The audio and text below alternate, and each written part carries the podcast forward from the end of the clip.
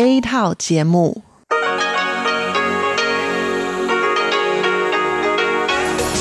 Đây là Đài Phát thanh Quốc tế Đài Loan RTI.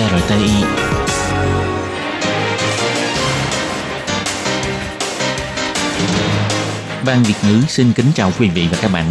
Đây là chương trình Việt ngữ Đài Phát thanh RTI được truyền đi từ Đài Loan.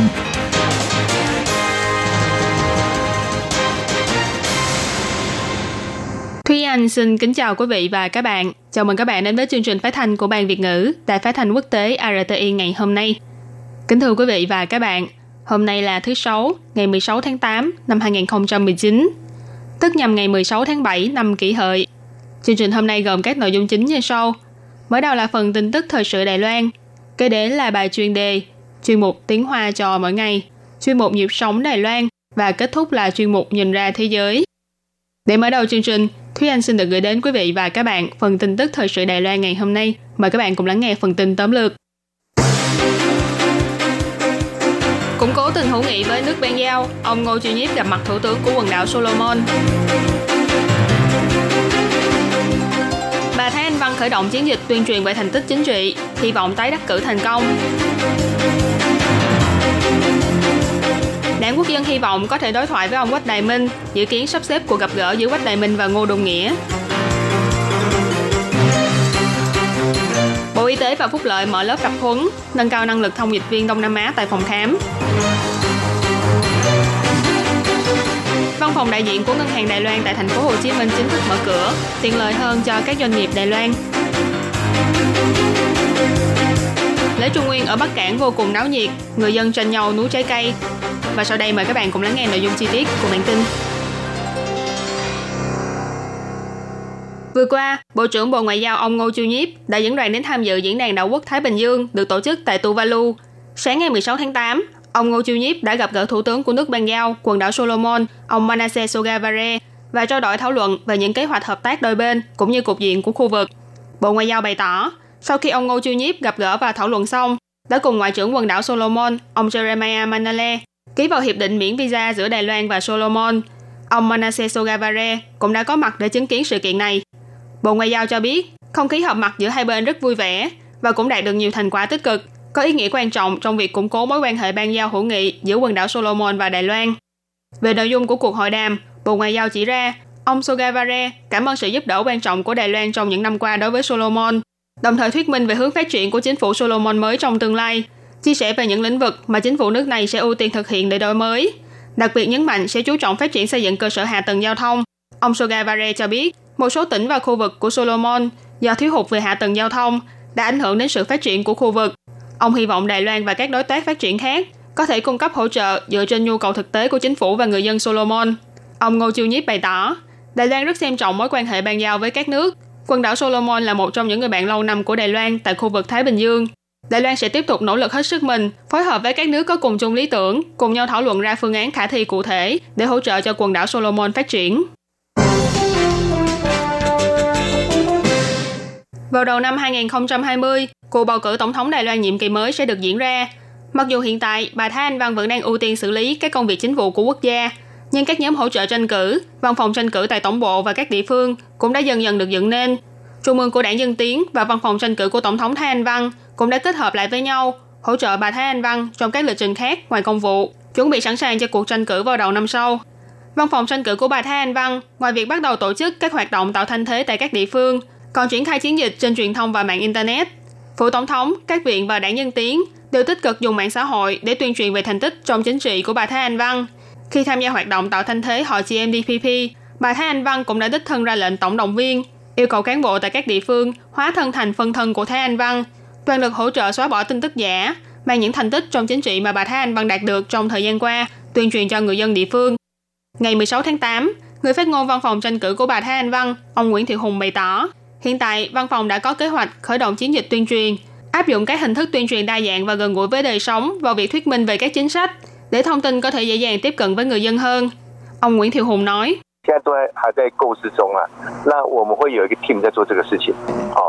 hiện tại chúng tôi vẫn đang trong quá trình thảo luận. Chúng tôi có một đội ngũ phụ trách mạng này, có thể sẽ tuyên truyền thông qua mạng Internet, qua các hoạt động báo chí hay các sự kiện theo chủ đề, ví dụ như chính sách năng lượng xanh, thì tổ chức các hoạt động doanh nghiệp năng lượng xanh, v.v. Những người trong đảng Dân Tiến nhận định, thành tích chính trị chính là chìa khóa quan trọng để bà Thái Anh Văn tái đắc cử. Bắt đầu từ đầu năm nay cho đến trước kỳ bỏ phiếu năm sau, công tác tuyên truyền tranh cử sẽ được chia làm 3 giai đoạn. Trong nhiệm kỳ tiếp theo, Tổng thống Thái Anh Văn sẽ tiếp nối thành tích chính trị hiện tại của mình như thế nào đều sẽ được thể hiện trong những chính sách quốc gia tiếp theo, và đó cũng là trọng tâm chiến dịch tranh cử của Tổng thống từ nay cho đến kỳ bầu cử đầu năm sau. Người sáng lập tập đoàn Hồng Hải, ông Quách Đài Minh, mặc dù đã thất bại tại cuộc sơ tuyển ứng cử viên tổng thống trong nội bộ của Đảng Quốc dân, nhưng tiếng nói kêu gọi ông tiếp tục ứng cử của những người ủng hộ vẫn không dừng lại. Thị trưởng thành phố Đài Bắc, ông Kha Văn Triết cũng liên tục chào mời ông Quách Đài Minh, hy vọng có thể cùng hợp tác để tiến quân vào cuộc bầu cử tổng thống năm sau. Những việc này khiến cho ông Quách Đài Minh luôn là tâm điểm của sự chú ý. Đảng Quốc dân thì không ngừng kêu gọi phải đoàn kết, tập hợp sức mạnh lại với nhau. Ngày 16 tháng 8, thành viên ban cố vấn của ông Quách Đài Minh, đồng thời là giám đốc điều hành của quỹ Dùng Liễn, bà Lưu Hựu Đồng, trả lời phỏng vấn cho biết, ngày 15 tháng 8 vừa qua, Phó Chủ tịch của Đảng Quốc dân ông Hác Long Bân đã đến gặp ông Quách Đài Minh và dự định sẽ sắp xếp một buổi gặp mặt giữa ông Quách Đài Minh với Chủ tịch Đảng Quốc dân ông Ngô Đông Nghĩa. Bà Lưu Hựu Đồng nói,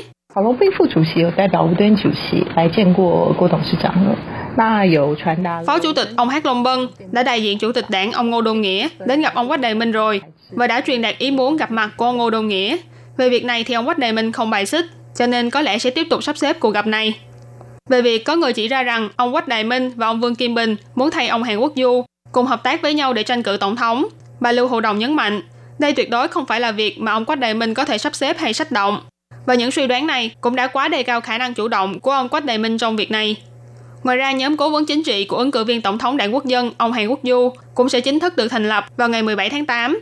Tới khi đó sẽ công bố danh sách các cán bộ cố vấn, người triệu tập và cán bộ khác, chia làm 20 tổ với hơn 100 thành viên. Trong đó, nguyên viện trưởng và phó viện trưởng Viện Hành chính Trương Thiện Chính và Đỗ Kỳ Quân sẽ đảm nhiệm chức vụ trưởng và phó trưởng ban triệu tập. Thành viên trong các tổ khác nhau cũng có rất nhiều quan chính vụ trước đây và những nhà nghiên cứu nổi tiếng.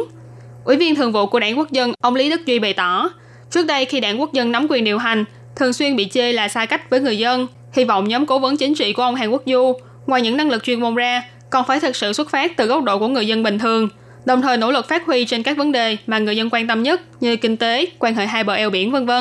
Ông Lý Đức Duy nói,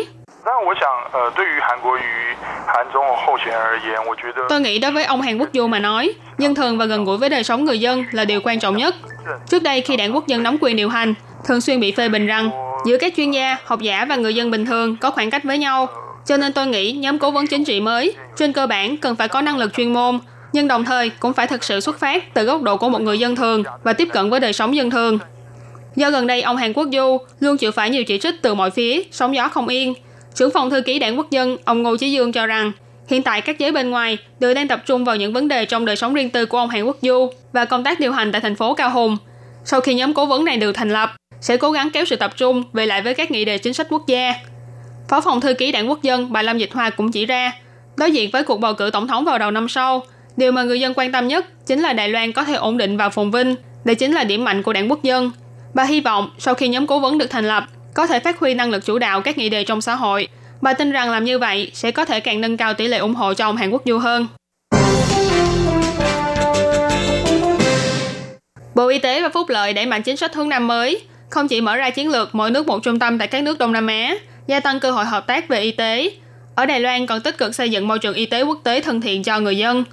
Bộ Y tế và Phúc lợi lấy thông tin từ kho dữ liệu thông dịch viên của Bộ Nội chính và chọn lọc ra những người có chuyên môn về y tế, kỹ thuật sinh học. Ngoài ra còn cho thiết lập trang mạng thông tin về chuyên viên phiên dịch ngành y tế, trong đó bao gồm thông tin của các chuyên viên đến từ các quốc gia hướng Nam mới như Ấn Độ, Myanmar, Thái Lan, Việt Nam, Campuchia, v.v.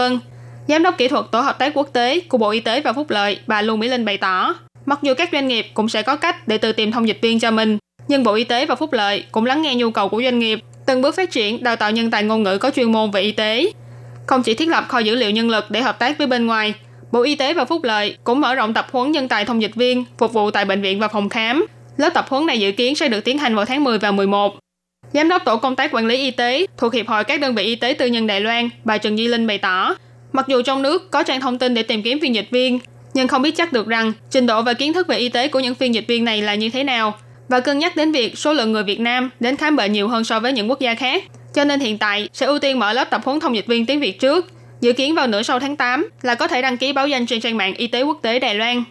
Ngoài bồi dưỡng nhân tài phiên dịch viên có chuyên môn về y tế, Lớp tập huấn này còn hy vọng có thể xây dựng môi trường y tế quốc tế thân thiện hơn để thu hút người dân Đông Nam Á đến Đài Loan để khám chữa bệnh. Bà Trần Di Linh nói, trong lớp tập huấn này bao gồm giới thiệu về kế hoạch xúc tiến y tế quốc tế, quy trình đến khám chữa bệnh, những hạng mục phục vụ khi đến khám bệnh, kiểm tra hay trước khi phẫu thuật, v.v. Bà Trần Di Linh bày tỏ, hiện tại Bộ Y tế và Phúc Lợi sẽ thử mở lớp tập huấn bằng tiếng Việt trước, trong tương lai sẽ đánh giá nhu cầu thực tế của những ngôn ngữ khác rồi mới thực hiện. Đồng thời khi tham gia lớp này, con sẽ nhận được giấy chứng nhận tham gia tập huấn. Bộ Y tế cũng sẽ kiến nghị các đơn vị ưu tiên tuyển dụng những người đã hoàn thành khóa học này vào phục vụ trong ngành y tế. Nhằm hưởng ứng chính sách hướng Nam mới của chính phủ và mở rộng thị trường đến các nước ASEAN, sau khi mở văn phòng đại diện tại Manila, Philippines vào ngày 31 tháng 1 năm 2019, vào ngày 15 tháng 8 vừa qua, Ngân hàng Đài Loan hay gọi tắt là BOT đã tiếp tục mở văn phòng đại diện tại thành phố Hồ Chí Minh. Trong tương lai sẽ cùng tiếp thị tổng hợp với các chi nhánh và đơn vị ngân hàng tại nước ngoài của BOT, đồng thời phối hợp với tổ tài chính hướng Nam mới của Ngân hàng Đài Loan nhằm khai thác nguồn khách hàng ở khu vực Đông Nam Á, hỗ trợ doanh nghiệp Đài Loan tiến quân vào Đông Nam Á. Ngày 14 tháng 8, Chủ tịch Ngân hàng Đài Loan, ông Lữ Cát Thành và rất nhiều các quan chức cấp cao của ngành tài chính Việt Nam đã cùng các ban khánh thành, đông đảo các doanh nghiệp ngân hàng và doanh nghiệp Đài Loan tại địa phương cũng đã đến dự và gửi lời chúc mừng. Các đại biểu tham dự bao gồm ông Trung Văn Chính, Giám đốc Văn phòng Kinh tế Văn hóa Đài Bắc tại thành phố Hồ Chí Minh, ông Nguyễn Toàn Thắng, Tổng thư ký Hiệp hội Ngân hàng Việt Nam, bà Lê Thị Thanh Hằng, đại diện của Ngân hàng Nhà nước Việt Nam, ông Võ Tân Thành, Phó Chủ tịch Phòng Thương mại và Công nghiệp Việt Nam, ông Tô Ngọc Sơn, Phó Vụ trưởng Bộ Công thương Việt Nam, v.v. Ngân hàng Đài Loan bày tỏ, Việt Nam là quốc gia có nhiều doanh nghiệp Đài Loan đầu tư nhất trong các quốc gia ASEAN. Trong tương lai, cũng sẽ tiếp tục mở rộng, thúc đẩy phát triển kinh tế, đóng vai trò không thể thay thế được trong khối kinh tế ASEAN. Đồng thời có thị trường nội địa tiềm năng và nguồn nhân lực dồi dào là cơ hội kinh doanh rất đáng được kỳ vọng. Sau khi thành lập văn phòng đại diện tại thành phố Hồ Chí Minh, Ngân hàng Đài Loan cũng sẽ tiến hành tiếp thị tổng hợp cùng với các chi nhánh và đơn vị ngân hàng tại nước ngoài của Ngân hàng Đài Loan, đồng thời kết hợp với tổ tài chính hướng Nam mới của Ngân hàng Đài Loan để khai thác nguồn khách hàng Đông Nam Á, hỗ trợ doanh nghiệp Đài Loan tiến quân vào Đông Nam Á. Ngoài ra, nhằm giúp cho vai trò của văn phòng đại diện được phát huy một cách có hiệu quả hơn, trong tương lai, chi nhánh này cũng sẽ tăng cường hợp tác với các đơn vị tài chính tiêu biểu của địa phương và với các ngân hàng xuyên quốc gia, tạo ra cơ hội hợp tác đôi bên cùng có lợi. Ngân hàng Đài Loan chỉ ra, năm nay cũng là kỷ niệm 120 năm thành lập của ngân hàng này. Ngân hàng Đài Loan luôn nỗ lực để phát triển kinh doanh tại hải ngoại. Bắt đầu từ năm 2018, đã cho thành lập chi nhánh tại Sydney, văn phòng đại diện tại Bangkok, Thái Lan, Frankfurt của Đức và Manila, Philippines. Cùng với việc thành lập văn phòng đại diện tại thành phố Hồ Chí Minh, Ngân hàng Đài Loan đã mở rộng phạm vi kinh doanh của mình đến 14 quốc gia với 19 chi nhánh và văn phòng đại diện. Hiện tại cũng đang trong giai đoạn chuẩn bị thành lập văn phòng tại Jakarta, Indonesia và Kuala Lumpur, Malaysia, trở thành ngân hàng đầu tiên của Đài Loan có mặt tại 5 châu lục lớn của thế giới. Người dân tranh nhau giành lấy những vật phẩm dùng để cúng lễ Trung Nguyên, nào là dưa hấu, thanh long, lê, khế, v.v. Mọi người nhanh tay nhặt trái cây vào trong túi của mình. Thậm chí còn có người leo lên trên núi trái cây để lấy. Cảnh tượng vô cùng hoành tráng và thú vị.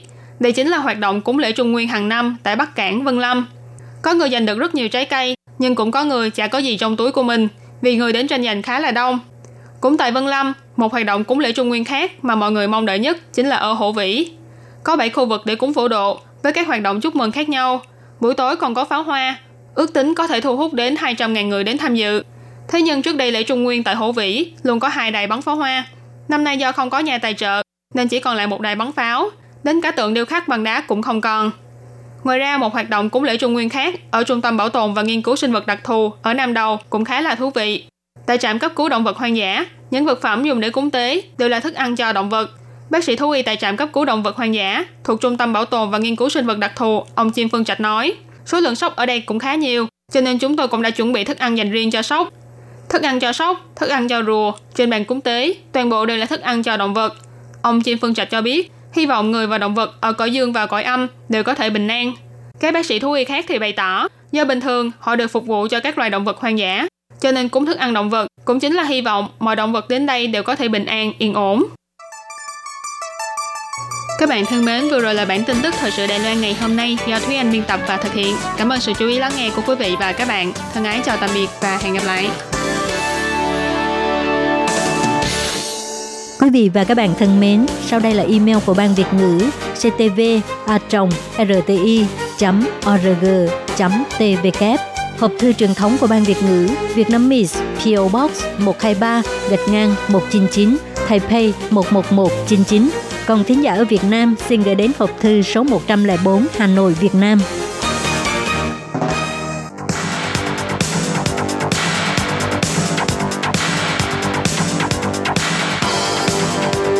Đây là đài phát thanh quốc tế Đài Loan RTI, truyền thanh từ Đài Loan. Mời các bạn theo dõi bài chuyên đề hôm nay.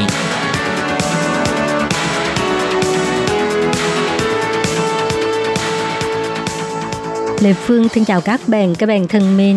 Hoan nghênh các bạn theo dõi bài chuyên đề hôm nay qua bài viết suy ngẫm về việc Trung Quốc cấm công dân du lịch từ Túc sang Đài Loan.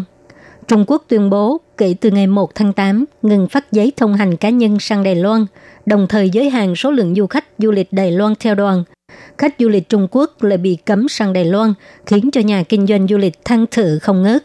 Nhà kinh doanh du lịch nên nhân lúc này điều chỉnh lại mô thức kinh doanh, nâng cao chất lượng phục vụ, tích cực mở rộng nguồn khách du lịch khác, kẻo phải đứng ngồi không yên. Du khách Trung Quốc đến Đài Loan du lịch đông nhất là vào năm 2015, đạt 4,18 triệu lượt người. Từ khi Tổng thống Thái Anh Văn lên nhậm chức, quan hệ hai bờ eo biển Đài Loan trở nên căng thẳng. Trung Quốc dần dần hạn chế số lượng du khách đến Đài Loan. Trong 3 năm qua, du khách Trung Quốc đến Đài Loan giảm đi rất nhiều. Năm đầu là giảm 670.000 lượt người, năm thứ hai giảm 1,45 triệu lượt người và năm thứ ba giảm 1,49 triệu lượt người. Giảm dần theo hàng năm, mãi cho đến khi Hàn Quốc Du đắc cử thị trưởng thành phố Cao Hùng, du khách Trung Quốc mới tăng lên đôi chút. Do sức tiêu thụ khổng lồ, du khách Trung Quốc đã trở thành công cụ và con bài kiểm soát của chính quyền Trung Quốc. Năm 2017, vì Hàn Quốc triển khai hệ thống tên lửa THAAD cho nên Trung Quốc không cho phép công dân đi du lịch Hàn Quốc. Lần này, chính quyền Trung Quốc cấm công dân sang Đài Loan du lịch trước thời gian Đài Loan sắp diễn ra bầu cử tổng thống. Có nhiều hãng truyền thông quốc tế phân tích hành động này là để ảnh hưởng đến cuộc bầu cử tổng thống Đài Loan trong năm tới. Do 3 năm qua, số lượng du khách Trung Quốc sang Đài Loan giảm mạnh, Viện Nghiên cứu Kinh tế Trung Hoa dự đoán lần này tác động cấm công dân du lịch Đài Loan của Trung Quốc sẽ không nghiêm trọng so với trước đây. Vì chế độ hai bờ eo biển Đài Loan khác nhau, công dân Trung Quốc đi du lịch nước ngoài hoàn toàn bị kiểm soát bởi chính phủ, người dân không thể tự mình chọn nơi mà mình muốn đi. Cho dù muốn đến Đài Loan du lịch, nhưng chính quyền không cho phép là không được đi, thật là đáng tiếc. Kể từ năm 2003, Trung Quốc mở cửa công dân đi du lịch tự túc tại Hồng Kông, khiến cho một lượng lớn du khách Trung Quốc ập vào Hồng Kông. Năm ngoái, du khách Trung Quốc đến Hồng Kông du lịch đạt 51,30 triệu lượt người, chiếm 78% du khách nước ngoài tại Hồng Kông. Do Hồng Kông đất nhỏ, số lượng du khách Trung Quốc quá nhiều nên đã chiếm một số lượng lớn tài nguyên công cộng, gây sự phản đối của một số người dân Hồng Kông. Cho dù du khách Trung Quốc đem đến doanh thu du lịch khổng lồ, nhưng nếu vì vậy mà khiến cho chất lượng du lịch giảm xuống, thì đây cũng là điều mà người dân không muốn nhìn thấy. Du khách Trung Quốc không đến được Đài Loan là do chính quyền Trung Quốc quyết định. Nhà kinh doanh du lịch nên điều chỉnh lại mô thức thương mại, mở rộng nguồn khách, thoát khỏi sự cạnh tranh ác tính chất lượng thấp, đi theo hướng du lịch chủ đề chất lượng cao, phát triển du lịch sinh thái, nghệ thuật để cho du khách quốc tế có thể thông qua các tuyến du lịch chủ đề này làm quen với vẻ đẹp và thiên nhiên của Đài Loan, cùng để cho họ hiểu thêm về tình hình khó khăn trên quốc tế của Đài Loan, kéo gần khoảng cách giữa nhân dân hai bờ eo biển Đài Loan. Lễ hội nghệ thuật Ichigo Tsumaji của Nhật Bản 3 năm tổ chức một lần, mời các nhà nghệ thuật quốc tế nổi tiếng đến vùng quê Nhật Bản sáng tác nghệ thuật, tạo nên phong trào quốc tế. Những tác phẩm nghệ thuật kết hợp với yếu tố địa phương và quốc tế đã thành công thu hút du khách Âu Mỹ và Đông Nam Á đến tham quan. Du khách Trung Quốc lại một lần nữa không được đến Đài Loan du lịch. Sự giao lưu du lịch giữa hai bờ eo biển Đài Loan có thể sẽ trở về điểm khởi đầu của 11 năm trước. Lúc đó Trung Quốc chưa mở cửa, nhưng nhà kinh doanh du lịch vẫn có thể sinh tồn. Nhìn từ kinh nghiệm Hồng Kông, sau này nếu du khách Trung Quốc bỗng nhiên đến Đài Loan tăng gấp 10 lần, thì nhà kinh doanh du lịch Đài Loan có năng lực cung cấp sự phục vụ chất lượng cao để cho du khách Trung Quốc trải nghiệm nền văn hóa đa dạng và sự tự do dân chủ của Đài Loan hay không. Chẳng thà trong thời gian Trung Quốc cấm công dân đi du lịch Đài Loan này, học hỏi tinh thần của lễ hội nghệ thuật Nhật Bản, đi sâu kinh doanh vùng sâu vùng xa, phát triển du lịch văn hóa sinh thái, nâng cao chất lượng phục vụ, mở rộng nguồn khách mới. Các bạn thân mến, các bạn vừa theo dõi bài chuyên đề của Đài Phát thanh Quốc tế Đài Loan RTI qua bài viết suy ngẫm về việc Trung Quốc cấm công dân du lịch tự túc sang Đài Loan, do Lê Phương thực hiện. Xin cảm ơn các bạn đã quan tâm và theo dõi. Lê Phương xin hẹn gặp lại các bạn vào tuần sau cũng trong giờ này.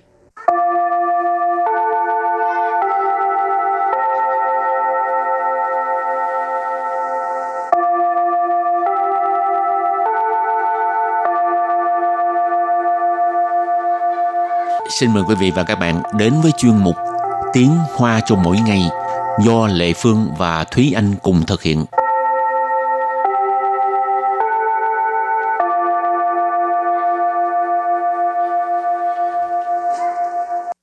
Thúy Anh và Lệ Phương xin kính chào quý vị và các bạn. Chào mừng các bạn đến với chuyên mục Tiếng Hoa cho mỗi ngày ngày hôm nay.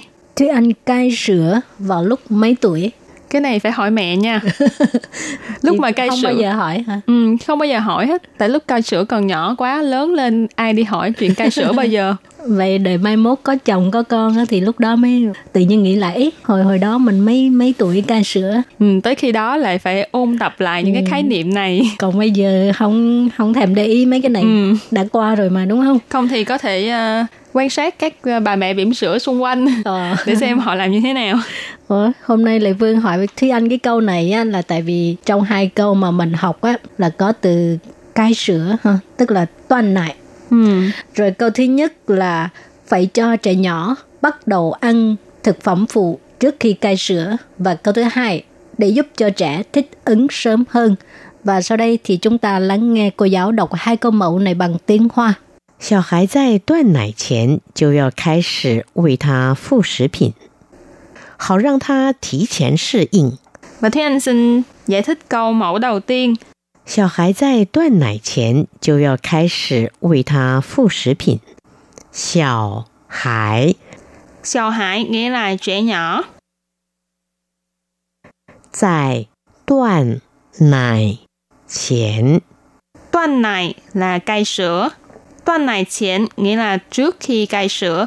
Tại xong rồi cái gì đó, chén xong rồi mình điền một cái từ ở giữa là để chỉ trước khi làm một cái việc gì đó. Tại什么 之前 hoặc là tại 什么 前. 就要 là thì phải. 开始 là bắt đầu. 喂 là cho ăn hoặc là đút. Phụ食品 là thực phẩm phụ.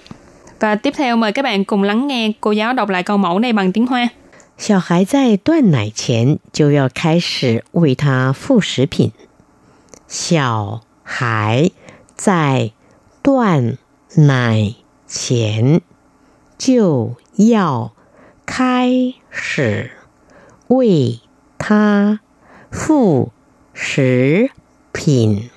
Câu này có nghĩa là phải cho trẻ nhỏ bắt đầu ăn thực phẩm phụ trước khi cai sữa. Và câu thứ hai, để giúp cho trẻ thích ứng sớm hơn. 好让他提前适应.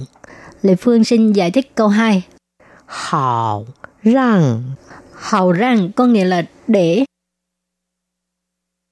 Tha ở đây chỉ là trẻ nhỏ. 提前 có nghĩa là sớm hơn. 适应 có nghĩa là thích nghi, thích ứng. 提前适应 tức là thích ứng sớm hơn. Cho nên cái từ 提前 này đáng lẽ là mình đưa ra một cái kế hoạch đi. Chẳng hạn như hôm nay ngày 5 mình mới đi chơi, nhưng mà bây giờ mình đi chơi sớm hơn một ngày, thì mình có thể lúc này mình có thể nói là 提前, mình xài cái từ này, tức là trước cái kế hoạch của mình đi ha. Cho nên mình gọi là 提前, sớm hơn. Và bây giờ thì chúng ta nghe cô giáo đọc câu mẫu này bằng tiếng Hoa. 好让他提前适应。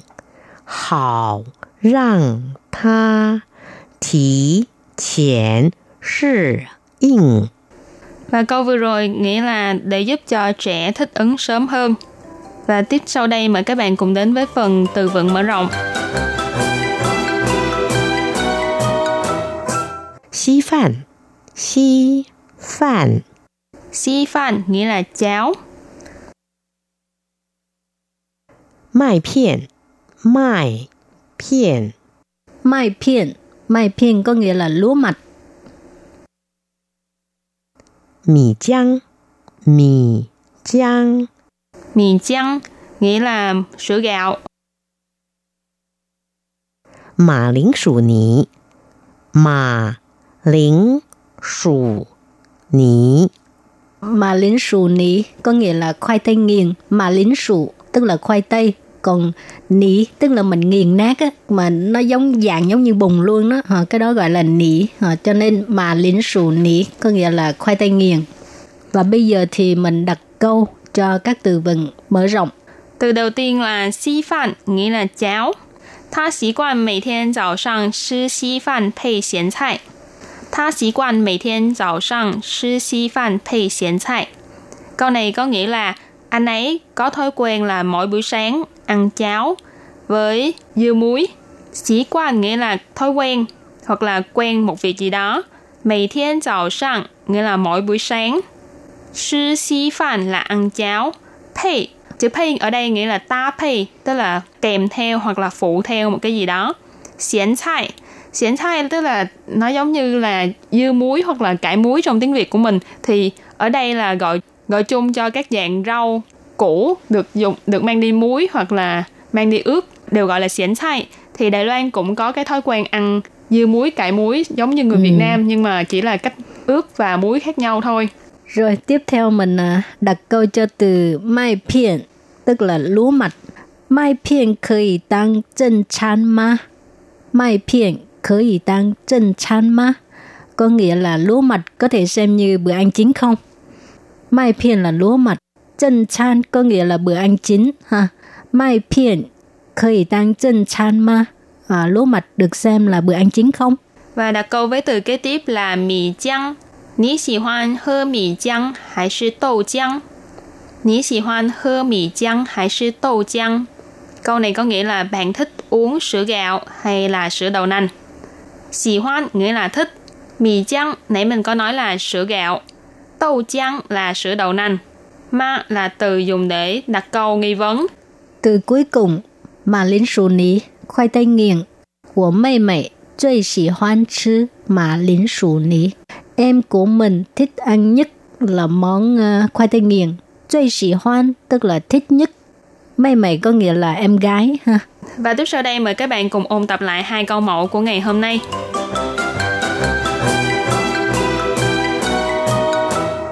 Xiao hài zài đoạn nải qián jiu yào kai shi wei ta phụ食品. Xiao hài. Xiao hài nghĩa là trẻ nhỏ. Đoạn nải chén. Đoạn nải là cai sữa. Đoạn nải chén nghĩa là trước khi cai sữa. Jiu yào. Jiu yào là thì phải. Khai sử. Khai sử là bắt đầu. Wei. Wei là cho ăn hoặc là đút. Phụ sử phẩm. Phụ sử phẩm là thực phẩm phụ. Và tiếp theo mời các bạn cùng lắng nghe cô giáo đọc lại câu mẫu này bằng tiếng Hoa. Xiao hài zài đoạn nải qián jiu yào kai shi wei ta phụ食品. Xiao hài zài đoạn nải qián jiu yao kai shi wei ta phụ sử Pin. Câu này có nghĩa là phải cho trẻ nhỏ bắt đầu ăn thực phẩm phụ trước khi cai sữa. Và câu thứ hai, để giúp cho trẻ thích ứng sớm hơn. Hào rằng ta thí chén sư yên. Hào rằng. Hào rằng có nghĩa là để. Tha. Tha ở đây chỉ là trẻ nhỏ. Thí chén. Thí chén có nghĩa là sớm hơn. Sư yên. Sư yên có nghĩa là thích nghi, thích ứng. Và bây giờ thì chúng ta nghe cô giáo đọc câu mẫu này bằng tiếng Hoa. Hào rằng ta thí chén sư yên. Hào rằng ta thí chén sư yên. Và câu vừa rồi nghĩa là để giúp cho trẻ thích ứng sớm hơn. Chương mục Tiếng Hoa cho mỗi ngày đến đây xin tạm chấm dứt. Cảm ơn các bạn đã đón nghe. Bye bye. Bye bye.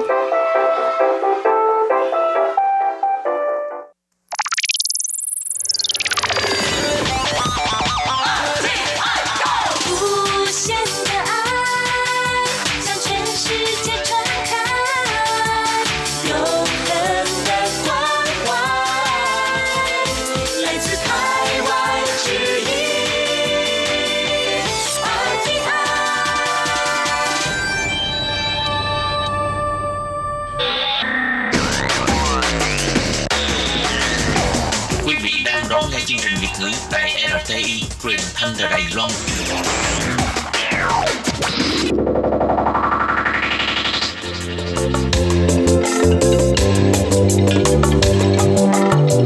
Chuyên mục Nhịp sống Đài Loan.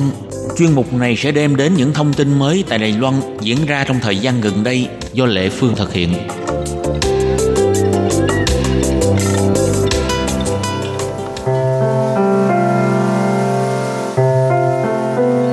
Tôi đến từ Việt Nam, tôi lên tỉnh Hà Giang là một cái điểm cực bắc của Tổ quốc từ cách đây 5 năm trong những cái chuyến nghiên cứu về phát triển cộng đồng, tìm kiếm các cái cơ hội phát triển về nông sản địa phương cho các cái tập đoàn của chính phủ Việt Nam cũng như tập đoàn tư nhân.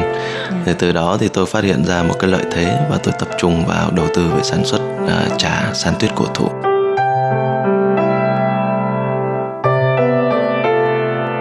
Các bạn thân mến, vừa rồi là lời giới thiệu của nhà sản xuất trà san tuyết cổ thụ, anh Nguyễn Trung Dũng. Anh đã đến Đài Loan để mà giao lưu, học hỏi với các nhà sản xuất trà của Đài Loan và cũng như đem trà Việt Nam giới thiệu cho bạn bè Đài Loan. Và nhân dịp này, Lê Phương cũng đã mời anh Trung Dũng đến Đài RTI để tham gia chung một Nhịp sống Đài Loan, chia sẻ về cái chuyến giao lưu cũng như cái công việc hiện nay của anh. Nào, và bây giờ thì chúng ta cùng làm quen với anh Trung Dũng nhé.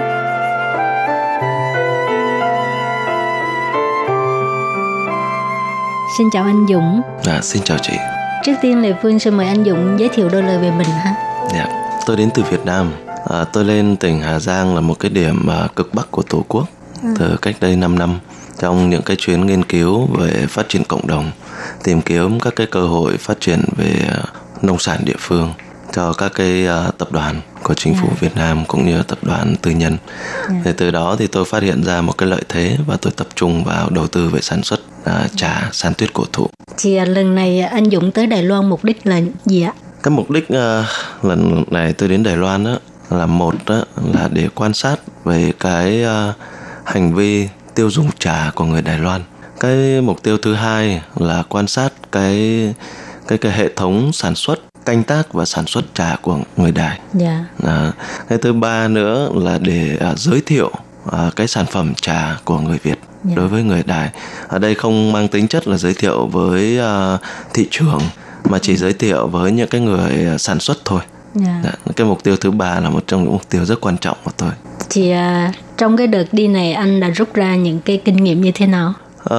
Tôi nghe rất là nhiều, đọc rất nhiều tư liệu từ các cái công trình nghiên cứu của các học giả trên thế giới về đồ uống, về trà, rồi nghe qua các cái bạn hữu trong ngành trà ca ngợi về cái thị trường trà lớn ở Đài Loan, cái gu tiêu dùng của người Đài Loan, và đặc biệt cái lịch sử mà chế biến sản xuất trà là rất là lâu dài và rất là cao cấp.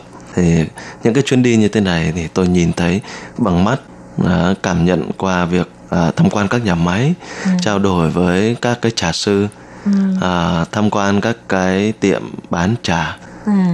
Thì tôi nhìn rõ tất cả chứ không phải chỉ là đọc qua tư liệu nữa.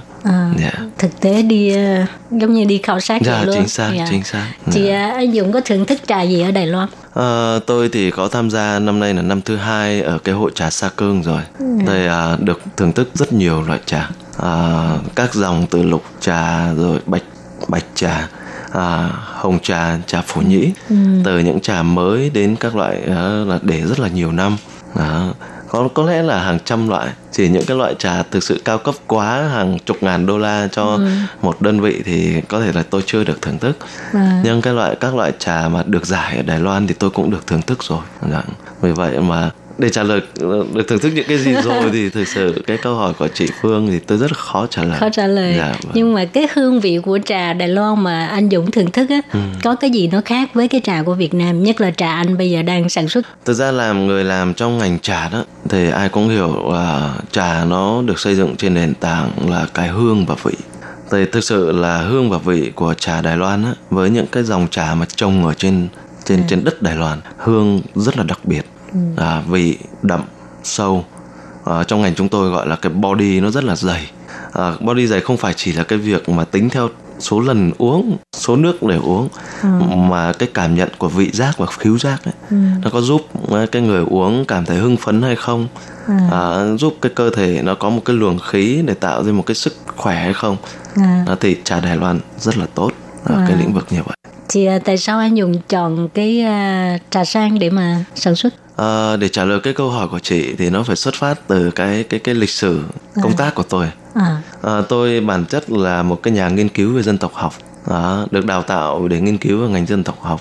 Tôi có làm cho khi ra trường tốt nghiệp đại học ấy, thì tôi có làm cho Viện Nghiên cứu Đông Nam Á. Tôi có những cái thời gian đi học tiếng ở Thái Lan. Và từ đó thì tôi có theo đuổi thêm và học tập thêm về lĩnh vực phát triển cộng đồng và phát triển bền vững. Đó, thì cũng từ những năm 2004, 2005 đó, nhìn những cái mô hình phát triển cộng đồng của vùng cao Thái Lan ấy, tôi rất là ngưỡng mộ. Tôi đặt một câu hỏi tại sao họ lại có thể phát triển như vậy. Thì cuối cùng tìm hiểu ra thì chính phủ và Hoàng gia Thái có những cái chương trình gọi là Krung Căn Luồng, là các cái dự án của Hoàng gia tài trợ cho các nhà khoa học nghiên cứu để tìm ra các cái lợi thế của vùng cao. Tập trung vào cái gì?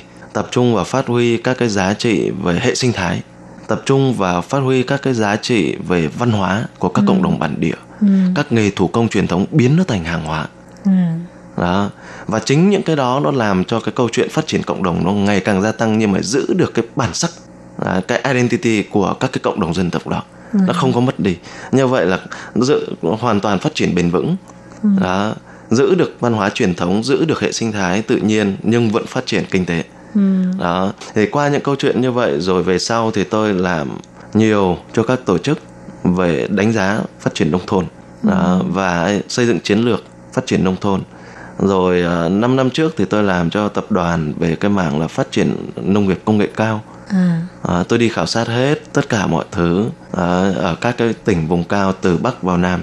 Thì tôi phát hiện ra cái trà của người Việt đó, nó có một cái lịch sử cùng với cả cái lịch sử về hệ tự nhiên của cây trà san vùng Vân Nam Trung Quốc. Việt Nam và Vân Nam Trung Quốc nằm trong một trong 5 cái lôi phát sinh của cây trồng trên toàn thế giới. Trong đó có cây trà san. Đó. Rồi tôi tìm hiểu thêm về các vấn đề về lý hóa, về tính dược tính của nó. Thì cái dược tính của cây trà san nó cao hơn rất nhiều so với cây trà vùng thấp. Đặc biệt nữa là chúng ta không phải làm gì để chứng nhận nó là organic cả, tại vì nó sống hoàn toàn trong hệ sinh thái tự nhiên.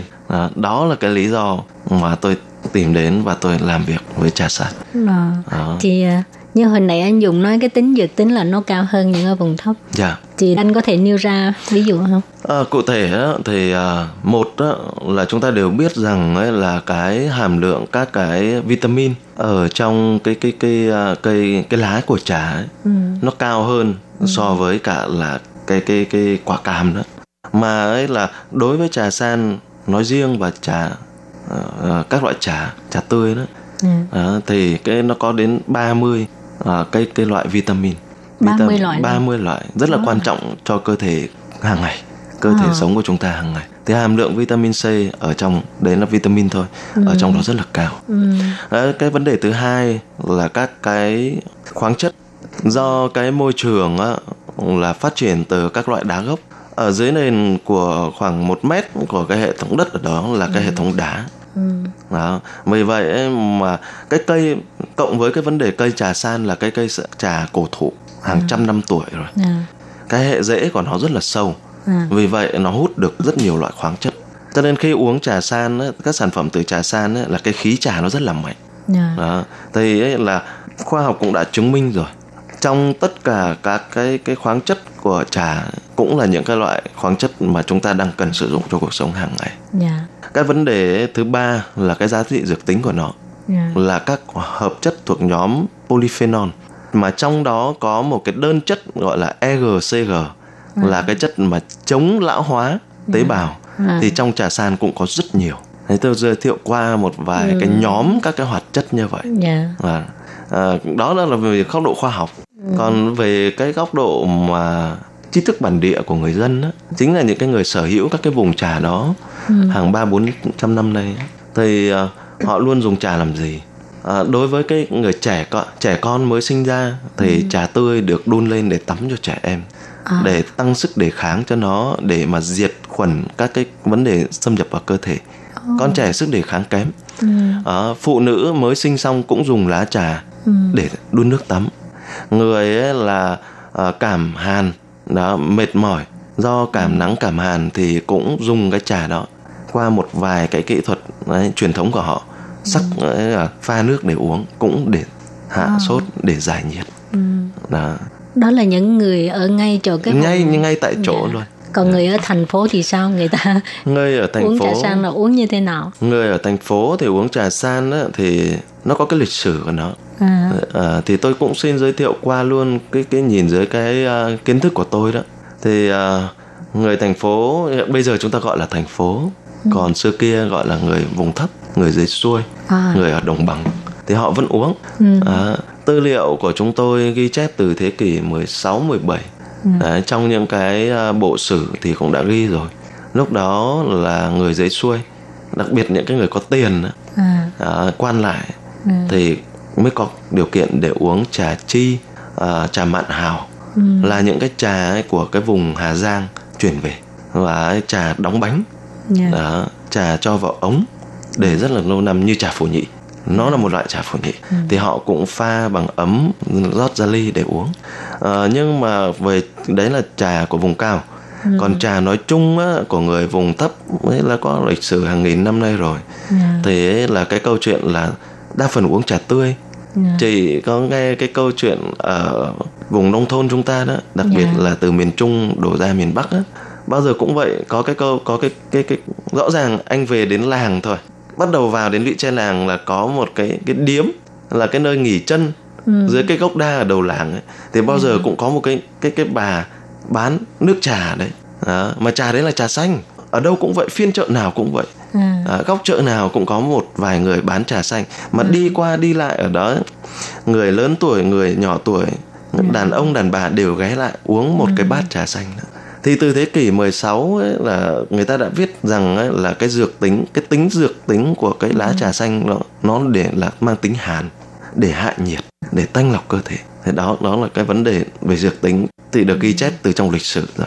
Còn nó uống như một cái loại đồ uống mang tính phong cách, những cái gu thưởng thức thì cũng bắt đầu có từ khi lịch sử, đặc biệt là đến thời nhà Nguyễn thì rất là rõ ràng.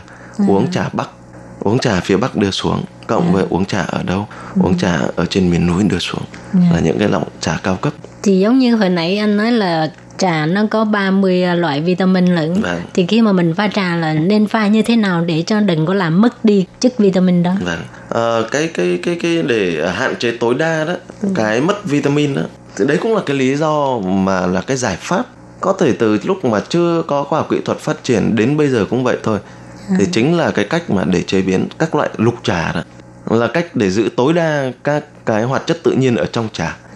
Từ những hoạt chất là khó bay hơi đến các hoạt chất đây là dễ bay hơi. Tại vì cái quá trình mà chế biến cái lục trà đó là bây giờ gọi là cái trà Bắc hay là trà Tân Hương.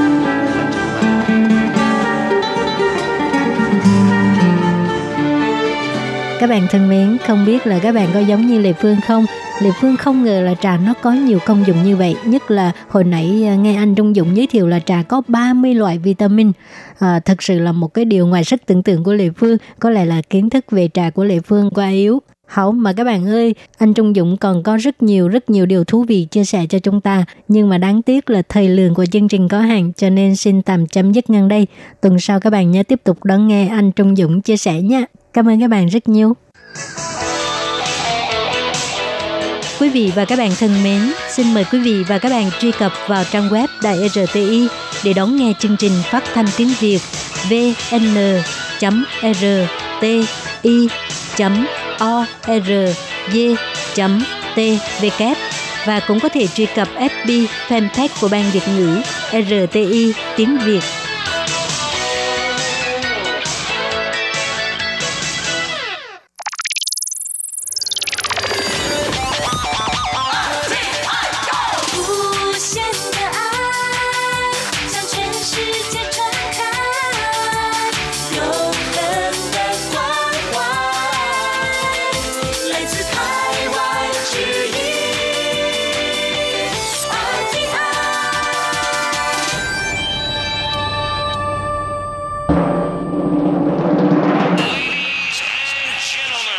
Quý vị đang đón nghe chương trình Việt ngữ Đài RTI, truyền thanh từ Đài Loan.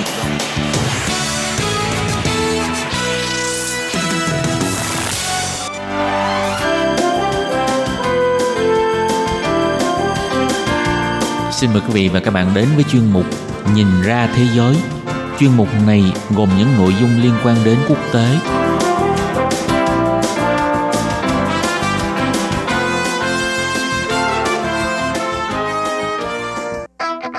Tường Vi xin chào quý vị và các bạn. Chào mừng các bạn trở lại với chuyên mục Nhìn ra thế giới để nắm bắt được những thông tin và sự kiện chính trị quan trọng đang xảy ra khắp năm châu. Các bạn thân mến, nội dung của chuyên mục ngày hôm nay bao gồm những thông tin như sau. Mỹ cho ra quy định mới sẽ từ chối cấp thị thực và thẻ xanh cho những người hưởng phúc lợi xã hội. Mỹ ủng hộ việc Anh rời khỏi Liên minh châu Âu không thỏa thuận. Cuối cùng là cuộc biểu tình chống luật dẫn độ tại Hồng Kông đang ngày một leo thang. Sau đây xin mời các bạn cùng theo dõi nội dung chi tiết.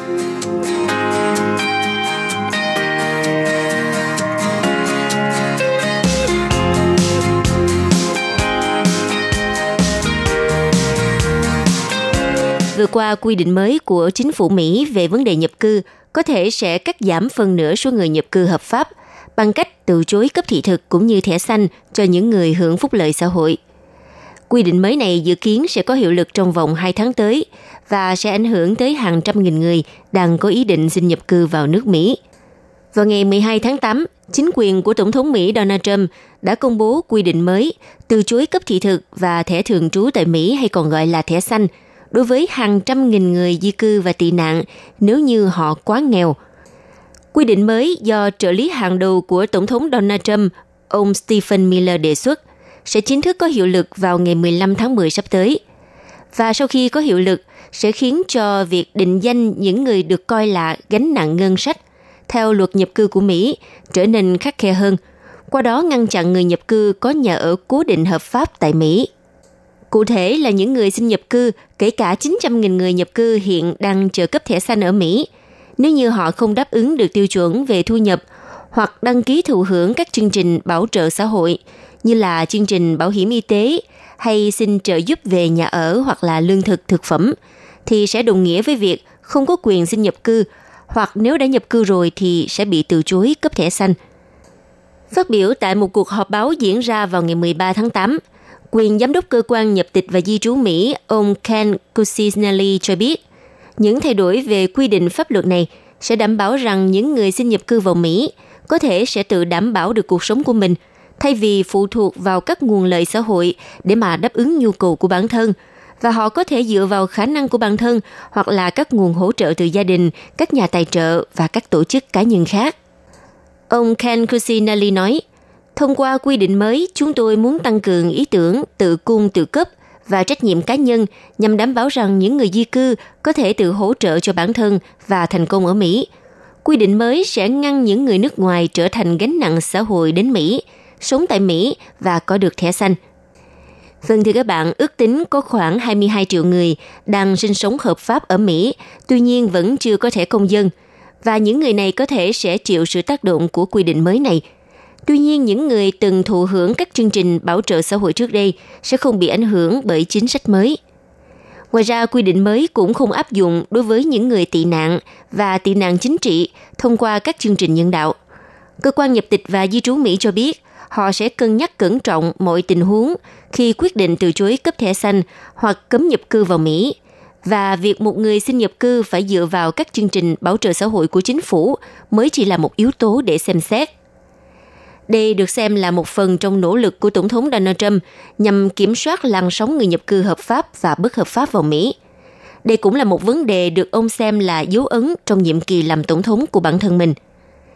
Theo thống kê chính thức của chính phủ Mỹ, kể từ khi Donald Trump lên nắm quyền, số vụ bị từ chối cấp thị thực vào Mỹ vì lý do người xin cấp có thể trở thành gánh nặng ngân sách đã tăng đáng kể. Từ 164 trường hợp vào năm 2016, đã lên tới 5.500 trường hợp trong tài khoá 2018. Và ngay khi được công bố, quy định mới đã vấp phải sự phản ứng của các nhóm hoạt động nhân quyền. Theo tờ nhật báo phố World và nhiều nhà hoạt động bảo vệ quyền của người nhập cư nhận định rằng, quy định mới này cho thấy chính sách kiểm soát nhập cư mạnh mẽ và đầy tham vọng của chính quyền Tổng thống Donald Trump. Trong khi đó, thì Trung tâm Luật Di cư Quốc gia Mỹ, tổ chức này sẽ đâm đơn kiện chính quyền của Tổng thống Donald Trump nhằm đình chỉ quy định mới có hiệu lực. Bởi vì theo họ, quy định mới này đối xử không công bằng đối với những người nhập cư có thu nhập thấp. Theo hãng thông tấn AFP hôm ngày 13 tháng 8 đăng tin, chính quyền Tổng thống Donald Trump công bố quy định mới nhằm từ chối cấp quy chế thường trú, thẻ xanh và quốc tịch đối với những người nhập cư hưởng các phúc lợi công như là tem phiếu lương thực, thực phẩm, bảo hiểm y tế và những hình thức hỗ trợ khác. Ngoài ra, Nhà Trắng cũng cho biết thêm 22 triệu người không phải công dân Mỹ đang sử dụng các dịch vụ công có thể sẽ không được cấp thẻ xanh hay là quốc tịch. Ngoài ra, những người muốn di cư sang Mỹ cũng sẽ không được cấp thị thực nếu như bị xác định là quá nghèo hoặc là những người cần hỗ trợ phúc lợi. Nhà Trắng cũng nhấn mạnh trong một thông cáo, để bảo vệ lợi ích công dân Mỹ, người nhập cư phải tự túc về tài chính. Đồng thời tuyên bố, có số lượng lớn người nhập cư lâu nay đã lợi dụng các lợi ích công hào phóng của nước Mỹ, hạn chế các nguồn lợi dành cho những người Mỹ cần được hỗ trợ. Như vậy, thông qua quy định mới này, chính quyền của Tổng thống Donald Trump đang muốn củng cố tư tưởng tự túc và tự chịu trách nhiệm cá nhân nhằm đảm bảo rằng mỗi người nhập cư có thể tự lực cánh sinh và thành công ở Mỹ. Hãng thông tấn AFP cho biết, quy định mới này là một phần trong nỗ lực của chính phủ Mỹ nhằm chuyển sang hệ thống tập trung vào các kỹ năng của người nhập cư, thay vì là chú trọng đến việc đoàn tụ gia đình như trước kia. Chính quyền của Tổng thống Donald Trump ước tính, quy định mới này sẽ giúp cho họ mỗi năm tiết kiệm được 2,47 tỷ USD, số tiền dành cho chương trình trợ cấp. Hiện nay, thống kê cho thấy, trung bình có 544.000 người nộp đơn xin thẻ xanh mỗi năm, và sẽ có 382.000 người có thể sẽ bị xem xét loại ngay lập tức theo quy định mới, có hiệu lực từ ngày 15 tháng 10 sắp tới. Hãng thông tấn Reuters cũng dẫn một số nguồn tin cho rằng, con số thực tế có thể sẽ cao hơn rất nhiều nếu quy định được mở rộng ra hàng triệu người nộp hồ sơ xin thị thực tại các cơ quan ngoại giao Mỹ trên thế giới. Và hiện nhiều nhóm hoạt động ủng hộ người nhập cư tuyên bố sẽ đệ đơn kiện để ngăn chặn quy định có hiệu lực. Trong đó, Giám đốc điều hành Trung tâm Luật Di trú Quốc gia Marilena Hincapie cảnh báo, quy định mới sẽ có tác động thảm khốc, khiến các gia đình không được hưởng dịch vụ y tế và dinh dưỡng thiết yếu. Thiệt hại này sẽ được cảm nhận trong vài thập niên tới. Ngoài ra, các nghị sĩ thuộc đảng Dân Chủ tuyên bố sẽ chống lại chính sách mang động cơ chủng tộc này.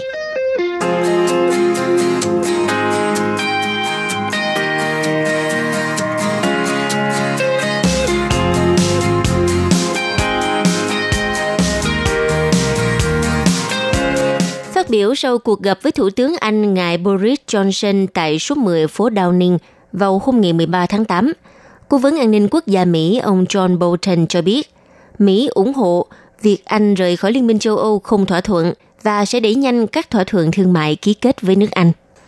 Cố vấn an ninh quốc gia Mỹ ông John Bolton nhấn mạnh, Anh sẽ là quốc gia đầu tiên để ký thỏa thuận thương mại và cho biết các thỏa thuận này có thể được ký theo từng lĩnh vực riêng rẽ, trong đó thỏa thuận trong ngành sản xuất sẽ được ký đầu tiên. Tuy nhiên, cũng có một số ý kiến cho rằng, để có được những thỏa thuận thương mại nhanh chóng với Mỹ, thì Anh sẽ phải nhượng bộ và chấp nhận một số yêu cầu của Washington. Tuy nhiên, theo ông John Bolton khẳng định, một thỏa thuận song phương hay là hàng loạt thỏa thuận sẽ được tiến hành rất nhanh chóng và thẳng thắn. Ông cũng cho biết, cả Tổng thống Donald Trump và bản thân ông là những người ủng hộ, nhưng những thỏa thuận về dịch vụ tài chính và nông nghiệp sẽ không phải là những văn kiện mà hai nước sẽ ký đầu tiên. Khi được hỏi liệu đề xuất của ông có theo các quy định của Tổ chức Thương mại Thế giới hay không, thì ông John Bolton cho biết những nhà đàm phán Mỹ chắc chắn sẽ làm theo hướng đó. Đồng thời, ông John Bolton cho biết cả hai đảng chính trị lớn của Mỹ tại Quốc hội đều ủng hộ việc nhanh chóng thông qua các thỏa thuận thương mại với Anh Quốc, vì thời điểm rời khỏi Liên minh châu Âu chỉ còn hơn 2 tháng. Tuy nhiên, chuyên gia thương mại của Trung tâm Cải cách châu Âu ngài Sam Lowy cho biết, ông hoài nghi về khả năng Quốc hội Mỹ sẽ ủng hộ kiểu ký các thỏa thuận thương mại theo từng lĩnh vực, vì trước đây Mỹ từng phản đối đề xuất của Liên minh châu Âu về việc đàm phán thỏa thuận về lĩnh vực hàng hóa công nghiệp trước khi đi đến nhất trí về vấn đề nông nghiệp.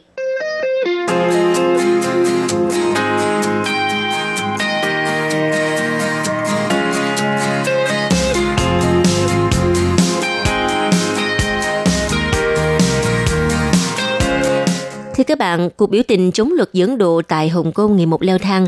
Trước đó, một cô gái trong nhóm biểu tình đã bị cảnh sát bắn trúng vào mắt phải gây mù lòa. Đến ngày 12 tháng 8 thì đoàn người biểu tình tràn vào sân bay Hồng Kông đòi lại công lý cho cô gái này và buộc sân bay phải hủy toàn bộ các chuyến bay trong đêm ngày 12 tháng 8. Cuộc biểu tình đã buộc sân bay Hồng Kông phải hủy hơn 230 chuyến bay và hơn 500.000 người biểu tình kêu gọi một cuộc tổng đình công trên toàn lãnh thổ. Trước tình hình trên, đặc khu trưởng Hồng Kông bà Lâm Trịnh Nguyệt Nga cho biết, biểu tình leo thang sẽ khiến cho kinh tế Hồng Kông tổn hại nghiêm trọng.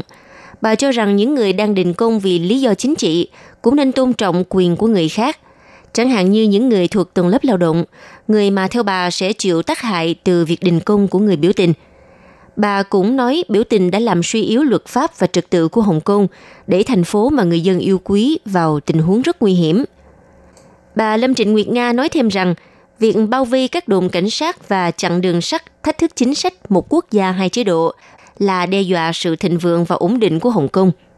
Bà tuyên bố chính quyền sẽ kiên quyết duy trì trật tự và luật pháp Hồng Kông, cũng khẳng định sẽ không từ chức vì bà và quan chức Hồng Kông có trách nhiệm với những gì đang xảy ra. Vâng thưa các bạn, trước tình hình bất ổn tại Hồng Kông, giới doanh nghiệp và giới phân tích cảnh báo Hồng Kông đang phải đối mặt với khủng hoảng kinh tế nếu như biểu tình tiếp tục theo đà này. Trước mắt thì ngành du lịch có thể sẽ mất thời gian dài để khôi phục. Theo hãng thông tấn AFP, thì tỷ lệ đặt phòng khách sạn tại Hồng Kông đã giảm 2 con số, trong khi lượng đặt tour theo nhóm giảm đến 50%. Cơ quan du lịch đặc khu cũng xác nhận tỷ lệ khách đặt tour du lịch cho tháng 8 và tháng 9 giảm mạnh. Công viên giải trí Disneyland cũng cho biết họ bị ảnh hưởng bởi du khách giảm, trong khi ngành bán lẻ cũng lao đao vì thiếu khách và phải đóng cửa trong những ngày biểu tình. Giao dịch bất động sản cũng giảm 35%. Ngoài ra, việc người biểu tình phong tỏa sân bay Hồng Kông là một tín hiệu cho thấy những hậu quả nghiêm trọng sắp tới. Sân bay Hồng Kông đóng góp 5% cho GDP của Hồng Kông, là nơi đón tiếp hơn 74 triệu người mỗi năm, trong đó có không ít doanh nhân. Theo Chủ tịch Ủy ban quan hệ Mỹ-Trung Quốc của Mỹ nhận định trên đài Fox Business cho rằng, đó không chỉ là thảm họa ngắn hạn, mọi người bị lỡ kế hoạch, doanh nghiệp lỡ các cuộc họp, nhưng về lâu dài các công ty đa quốc gia có trụ sở tại Hồng Kông sẽ bắt đầu nghĩ liệu họ có nên chuyển sang Singapore, Đài Loan hay là Tokyo hay không. Như vậy việc này có thể ảnh hưởng đến đầu tư vào Hồng Kông, nhất là khi các nhà đầu tư còn đang lo ngại phản ứng của Trung Quốc với lực lượng biểu tình tại đặc khu. Còn thị trường chứng khoán Hồng Kông cũng đã mất gần 500 tỷ USD giá trị kể từ khi cuộc biểu tình dâng cao vào tháng 6 năm nay, và các chỉ số tiếp tục giảm xuống mức thấp nhất trong vòng 7 tháng qua, trong ngày 13 tháng 8 vừa qua. Theo nhà sáng lập tập đoàn Pawnbridge Capital, ông Ham Lambert nói, nhiều người ở Hồng Kông đang tính đường chuyển tiền đi và họ cũng đang muốn thoát ra. Nghĩ về phía cạnh đầu tư, ai lại muốn đầu tư vào Hồng Kông ngay bây giờ nếu công ty của họ đang ở ngoài Hồng Kông?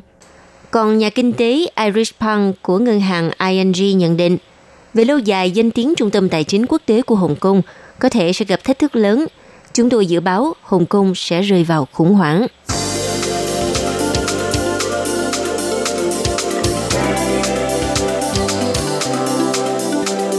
Quý vị và các bạn thân mến, vừa rồi là chuyên mục Nhìn ra thế giới do Tường Vi biên tập và thực hiện. Xin cảm ơn sự chú ý lắng nghe của các bạn. Hẹn gặp lại trong chuyên mục tuần sau cũng vào giờ này. Bye bye!